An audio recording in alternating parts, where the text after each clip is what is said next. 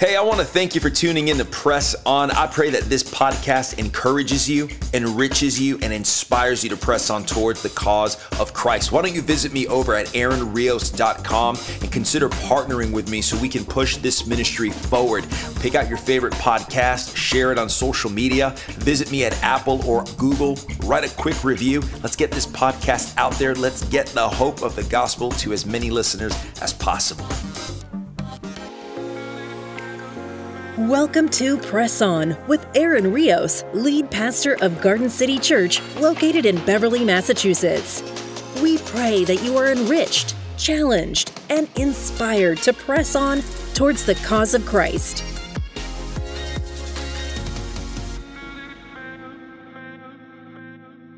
Hey, welcome back. I want to talk to you today about getting down. And no, I'm not talking about dancing, I'm not talking about busting a move, I'm talking about your posture. Do you know that your posture will determine your position? There's primarily two forms of posture there's the carnal, worldly, societal posture stand up loud, proud, bold, and that'll determine whether or not you're able to climb the ladder and hold a high position. But the kingdom of heaven also dictates a particular position that you and I are really called to pay attention to. I think it's best illustrated in the book of Philippians, which tells us that Jesus Christ left the glory of heaven and became a servant among all men. And I want you to think about this for a second. Had Jesus, who in heaven had no lack, no need, sat on the throne and was worshiped by angels, had stepped down from heaven and become the greatest king of all time on planet Earth, which he will be, by the way. Uh, but had he had he come down uh, and ruled the earth, that would have been the greatest demotion in all of existence. To leave the glory of heaven, the eternal splendor, to come down and step into the temporal earth as a great king, that would have been a great demotion, and we could have worshiped Jesus and said, Look at what he did for us. But Jesus took it a step further. Philippians tells us he became a servant among all men. Think about that for a second washing the feet of disciples, the King of heaven washing feet. Posture dictates position. I'm going to be reading out of 1 Peter chapter 5. Beginning with verse 6, it says, Therefore, humble yourselves under the mighty hand of God, that he may exalt you at the proper time, casting all of your anxiety on him, because he cares for you.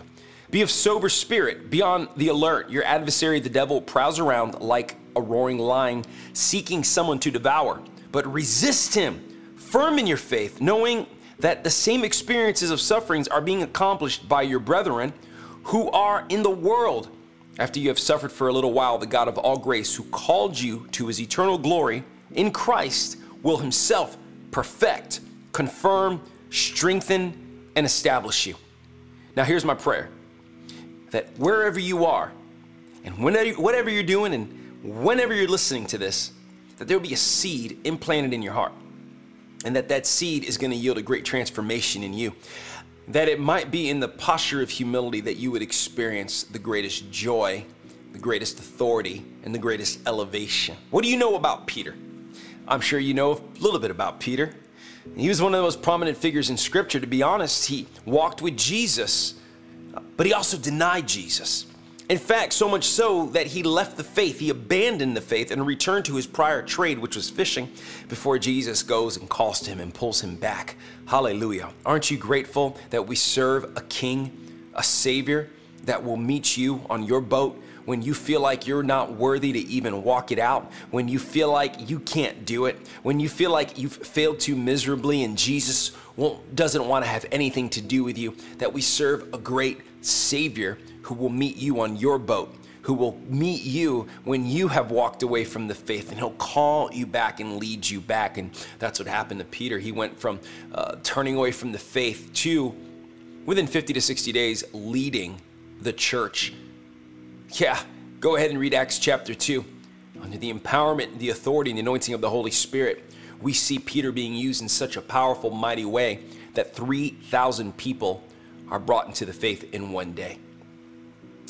Before Christ, we come to understand that Peter was somewhat of a brute. He was kind of loud. He was a wild man, maybe not as wild as I imagine him to be, but I've always just imagined him to be a man of bruteness and maybe not the best language. But what we see happen when God gets a hold of Peter is he goes from a brute to brute force for the kingdom. Outspoken, bold, presumptuous. What's the context of Peter's letter? Because it's those ingredients that the church is needing from the man of God in this moment. The context, when Peter writes these letters, uh, is the context of persecution. These letters are what are called Catholic letters, not because they were written to the Catholic Church. The word Catholic means universal. So these are letters that would have been uh, circulated among the church and persecuted saints. And I'm so grateful that that the inspiration of the Holy Spirit came upon Peter to write universal letters that were relevant in those days and are relevant today. The saints of those days are facing what uh, uh are facing institutionalized persecution institutionalized has become sort of the hot topic nowadays, and I imagine will be moving forward. Institutionalized injustice or institutionalized persecution or whatever the institutionalized fill in the blank is normally refers to laws that govern the land that are innately pointed against a particular people group or a particular belief. These are laws that you cannot appeal to because they are laws given down from the highest court of the land. And so they're solid. You're not going to be able to appeal to the court that a speeding ticket is inaccurate if you have legitimately broken the law, right? So you can't appeal against a law that is a genuine law if you've genuinely broken it. Uh, certainly, you can litigate and you can appeal if there's been injustice committed. But what you have is institutionalized persecution because you have laws that are innately biased against followers of the way or early church Christianity. So, what does the church do when we begin to face true persecution? I want to tell you today if you want to succeed in the market, you've got to lower yourself in the closet. I want to tell you today if you want victory, it is found on your knees. Listen, you'll never experience victory in the public square until you first conquer yourself and experience victory in the prayer closet, in the secret. Peter is writing to a group of people that their lives are on the line, and I believe the message that he gave to them is the same message he gives to you and I today. Get low. Get low before God. You want to understand how to overcome seasons of adversity and seasons of trial. Uh, begins with getting low before the one who can sustain you through it all. So let's break this passage down. Peter begins by telling the church receiving from God requires humility before God. You know what I've discovered? Is that we kneel before the things that we honor.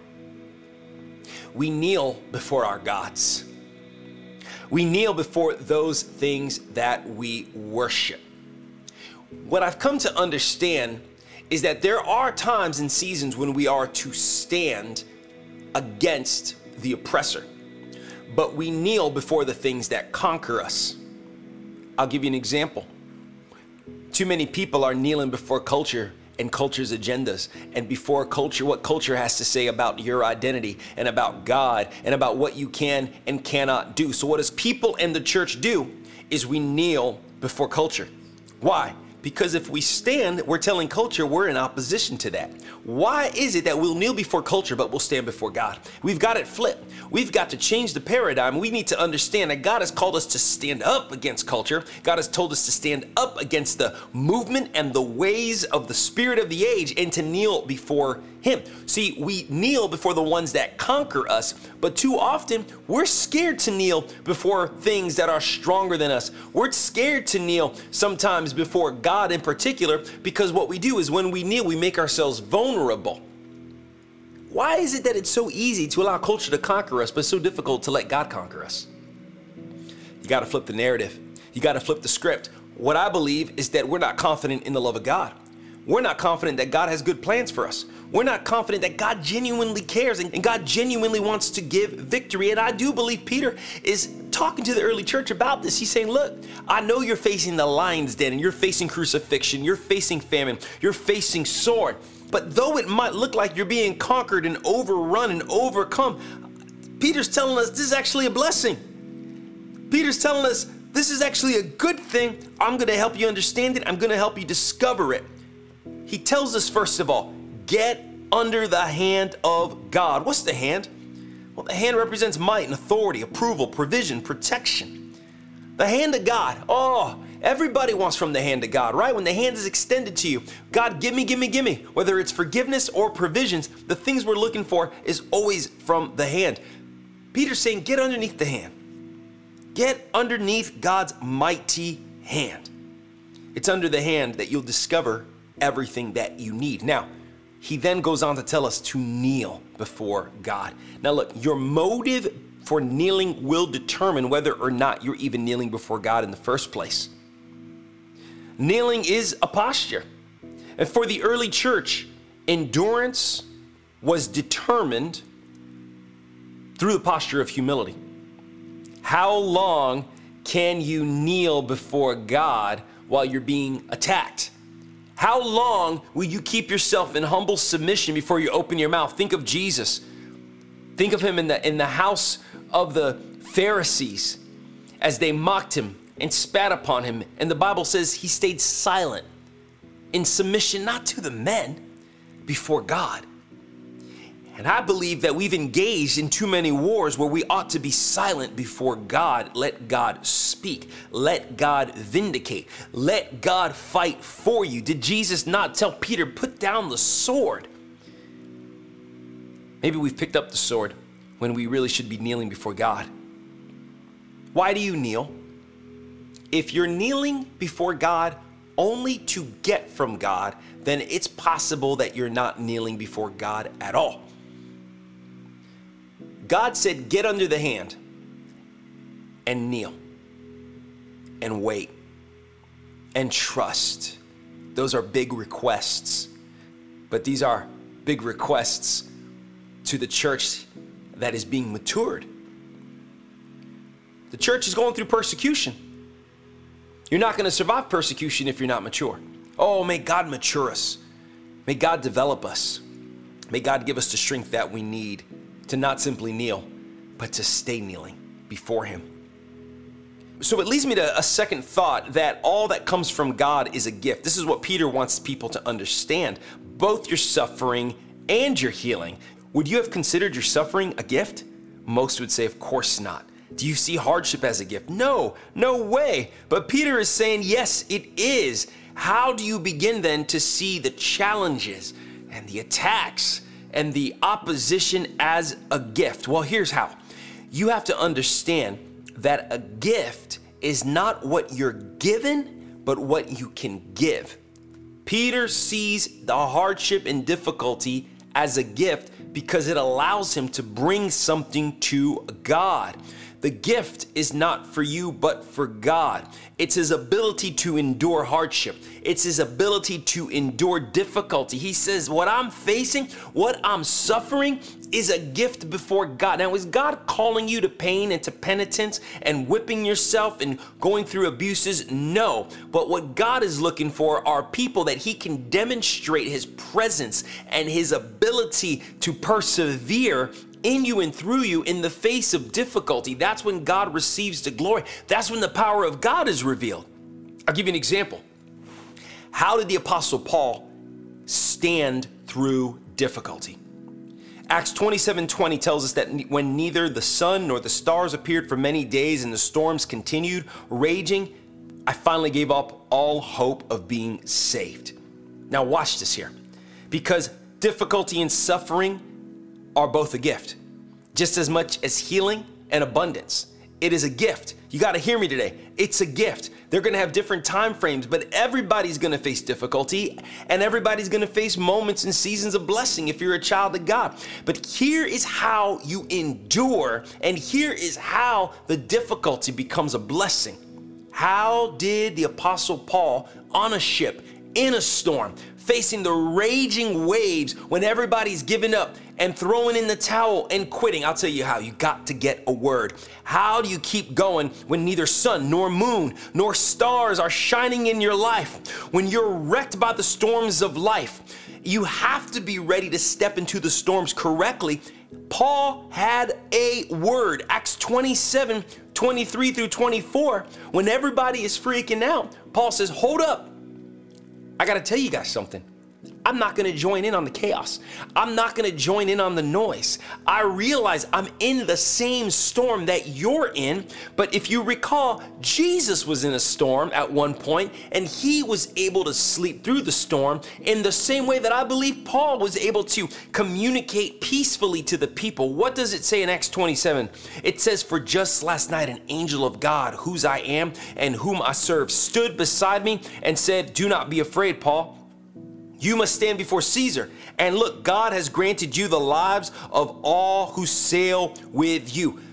Paul got a word from God. Have you received a word from God? Do you want to face your difficulty? Do you want to see the challenges in your life become a blessing and a testimony? You got to get a word before you go into the storm. You got to hold on. Too many of us are in the storm, fumbling through the word, trying to get a word from God in the middle of the storm. And God is gracious. Sometimes He comes walking out on the storm and extends His hand to you. Sometimes He sends an angel in the middle of the storm. But most often, if you get your word before you face the storm, then you can face the storm sleeping in the belly of the ship just like Christ Jesus. Jesus. Why? Because you might know how your story ends. Paul knew that he was called to stand before the king, not to die in the storm. And I prophesy that many of you are in the storm, but God hasn't called you to die in the storm. He's called you to make it through the storm. You may make it shipwrecked to the shore, but you're gonna make it. You may lose it all, but you're not gonna lose a life. And even if you show up on the shore, and even if a viper sneaks out of the fire and bites you on the hand, your destiny is not to die on the island or die in the sea. God has called you to stand before kings. Hallelujah. So, the next thing you do, if you want to see suffering and challenges as a gift, you got to start worshiping. Acts 5:41 says the apostles left the Sanhedrin rejoicing because they had been counted worthy of suffering disgrace for the name. Worship is your tool, worship is your key, worship is a powerful weapon, but you need to know how to worship. Worship isn't just singing pretty songs. Worship is elevating the will, the plan, and the call of God and sacrificing your will, your plan, and your call on the altar. Let the fire of God consume it, that the fragrance of the ash would rise up to the nostrils of God, giving God the glory. How are you gonna make it through the difficult seasons? You gotta start worshiping God. You gotta start worshiping God. It's in the worship that the prison chains break free. It's in the worship that the angel shows up and swings the gates wide open. It's in the worship that the earth begins to quake and the stones are rolled away. If you wanna face your adversity in victory, you gotta change your posture of trying to bow out your chest and trying to pull yourself up by your own bootstraps, and you need to get low and begin to worship the King of Glory. And then, thirdly, you need to know your reason. You need to know if your pain is from persecution or poor decisions because there are some people that are heaping problems on themselves and they're blaming God. Not every hardship is of God. Many hardships are from your own bad choices. Check out Genesis 50 20. You intended to harm me, but God intended it for good to accomplish what is now being done the saving of many lives. Look, the truth is, despite the culprit, if you've gotten yourself into a bind, if you've gotten yourself into a situation and you don't know the way out, whether it's sickness or disappointment, God can use your circumstances for His glory if you will hold on. In other words, at any point, you can turn the wheel over and say, Lord, I've made a mess of things. Lord, I've tried doing it in my own way, but now I'm ready to do it your way. I give you the key, I give you the wheel. Lord, take control and lead me out of this mess but not just to get out of it, right? You've got to know your reason. It's not just to make it out of this bind that I'm in, but it's to serve you all the days of my life. Look, you need a word. You need to worship. You need to keep holding on. You need to know the reason. Your life is purpose to bring God glory. Stop asking, when will this be over? And begin to ask God to receive the worship despite the length of the season of challenge. Now, here's the third thing Say this with me cast your anxiety. Cast your anxiety. I'm gonna say it again cast your anxiety, but I'm gonna finish it with this not necessarily your problem. You see, your victory does not come from relief, it comes from knowing the love of God in your circumstance. Losing the anxiety associated with the problem, even if you don't lose the problem, is still a victory. That means you can now face the problem minus the threat. That means the lion that was growling at you has no teeth. That means the dog that was trying to bite you has no teeth. All of a sudden, the snake that was trying to bite you has no venom. All of a sudden, the bug that was trying to sting you it has no stinger. You can lose the anxiety associated with the problem. Even if you remain the problem, you'll begin to walk in victory. Why? Because I love the words he uses. He uses the words cast. Who's this coming from? Peter. What was Peter? A fisherman. What's he telling us? Did you realize that anxiety is fishing bait? Did you realize he's saying cast your anxiety? Quit trying to throw the problem and start throwing the anxiety that's associated with the problem. And as you cast it out, you're gonna begin to reel in a harvest. Your net is gonna be overflowing with peace. The problem is, too many of us don't know how to fish for peace. We need to begin to fish for peace. Anxiety can become the bait that you cast, literally throw it off of you to begin to fish for peace. Anxiety is evidence of the bait that you need in order to pull in peace. God has called you to fish for peace. You can't fish for peace without the bait. Anxiety is the bait. You need to put it on the hook and throw it in the water and keep ta- casting it in over and over again. Cast it into the sea of forgetfulness. Cast it into the sea of God's love. Cast it into the waves of His presence and begin to reel in the peace of God. Did you know that the devil to a believer who is submitted to God is not the greatest threat? The greatest threat to a believer is living a life in disobedience, unsubmitted to God. Look, the devil's job is to try to tempt you and to try you. Trials and temptations are going to be guaranteed. Too many of us are like students praying for the rapture right before the pop quiz. I don't know about you, but I sat through many tests praying for the rapture when what I should have been doing was praying to get prepared at all times. I can pray deliverance over somebody and the demonic pressures and the bondage will alleviate. But you are called to discipleship if you want to walk in freedom freedom. And if you want to walk in victory, then you have to walk in submission and in obedience. What I'm trying to say is that your victory comes back to submission and humility under the hand of God, not to get your paycheck, but to be content in His presence. Too many of us get under the hand of God with the motivation of getting. But what if the getting under the hand of God is the goal? Staying under the hand of God. Sometimes we spend so much time resisting what God is trying to do that we miss what God is trying to do. You'll never experience true victory or true joy until you experience true contentment and joy in simply being in the presence of God. God has called you to be under the hand. God has called you to walk in submission. Are you walking in submission? Are you experiencing abundant life?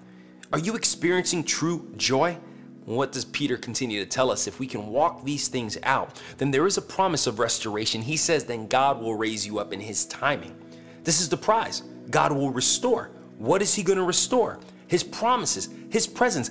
God will restore the things that the enemy is working hard to strip away out of your life. Are you watching things being stripped out of your life? Are you watching liberties being stripped away from you? Are you watching uh, your resources being filed away? Are you watching things in your life, whether it's your church shrinking, your community shrinking, friendships losing because you're trying to go after God? Listen, all of the things that you lose in your pursuit of God, God promises to restore it far greater. He says in due time, God will do several things perfect, confirm, strengthen, and establish. What do those phrases mean? Perfect. I like this. Perfect means in the original language that he would bring you to the condition in which you are supposed to be. That's what perfecting it is. Think of one of those old cars that people are working to restore bringing it back into the rightful condition. Oh, that God would be the one perfecting you and restoring you. Then he says, I will confirm you. I like this. It means to prop you up. In other words, you're not standing in your own strength. You're not standing in your own legs. That He would be your legs. He would be your foundation. So He's going to bring you into the proper condition. Then He Himself will prop you up. He will hold you up and keep you, thirdly, strengthened. I like this. Strengthened means ability to move in the way that achieves something in the most effective way. I used to practice CrossFit, and one of the phrases that was used in the CrossFit gyms was functional fitness. It meant that the human body was designed to do certain things stand up a certain way, move your arms a certain way, lift a certain amount being able to age gracefully without losing mobility. And so, this is what God is saying is that he's designed you to function, to move and to do things in a certain way. He wants to strengthen you so that you can do the things that he's called you to do. It's not just show muscle. It's not just superfluous muscles that don't do anything. He's trying to strengthen you in the areas that you've been called to function in so that you would function with great strength and great power. And then lastly, he says, establish you. This is pouring the concrete and letting the concrete dry. He wants to lay the foundation. He wants to be your foundation.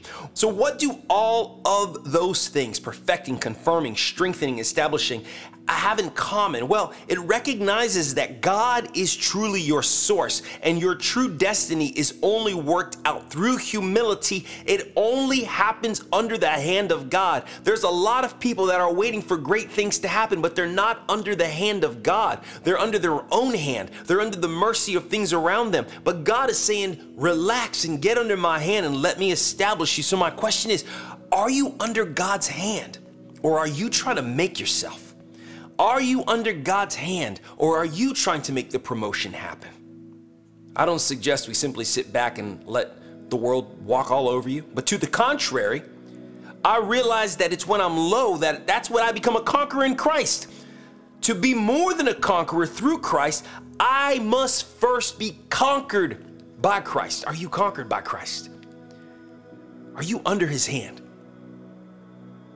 Can you get a mental picture of what that actually looks like?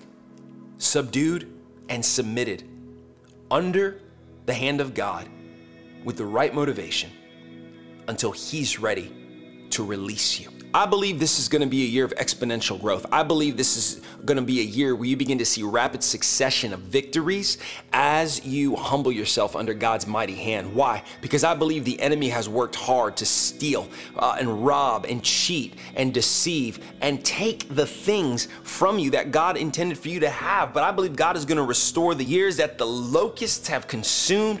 I believe we are going to see exponential growth in the body. We're going to see exponential wildfire fire of the Spirit begin to spread around the communities and the churches for the glory of God. You believe that for yourself, but it's going to require you positioning yourself in humility under God's mighty hand. Thank you for joining us. If today's message encouraged you to keep running the race, we invite you to share this message with others. You can join Pastor Aaron weekly at Garden City Church in person or online. Till next time, keep pressing on.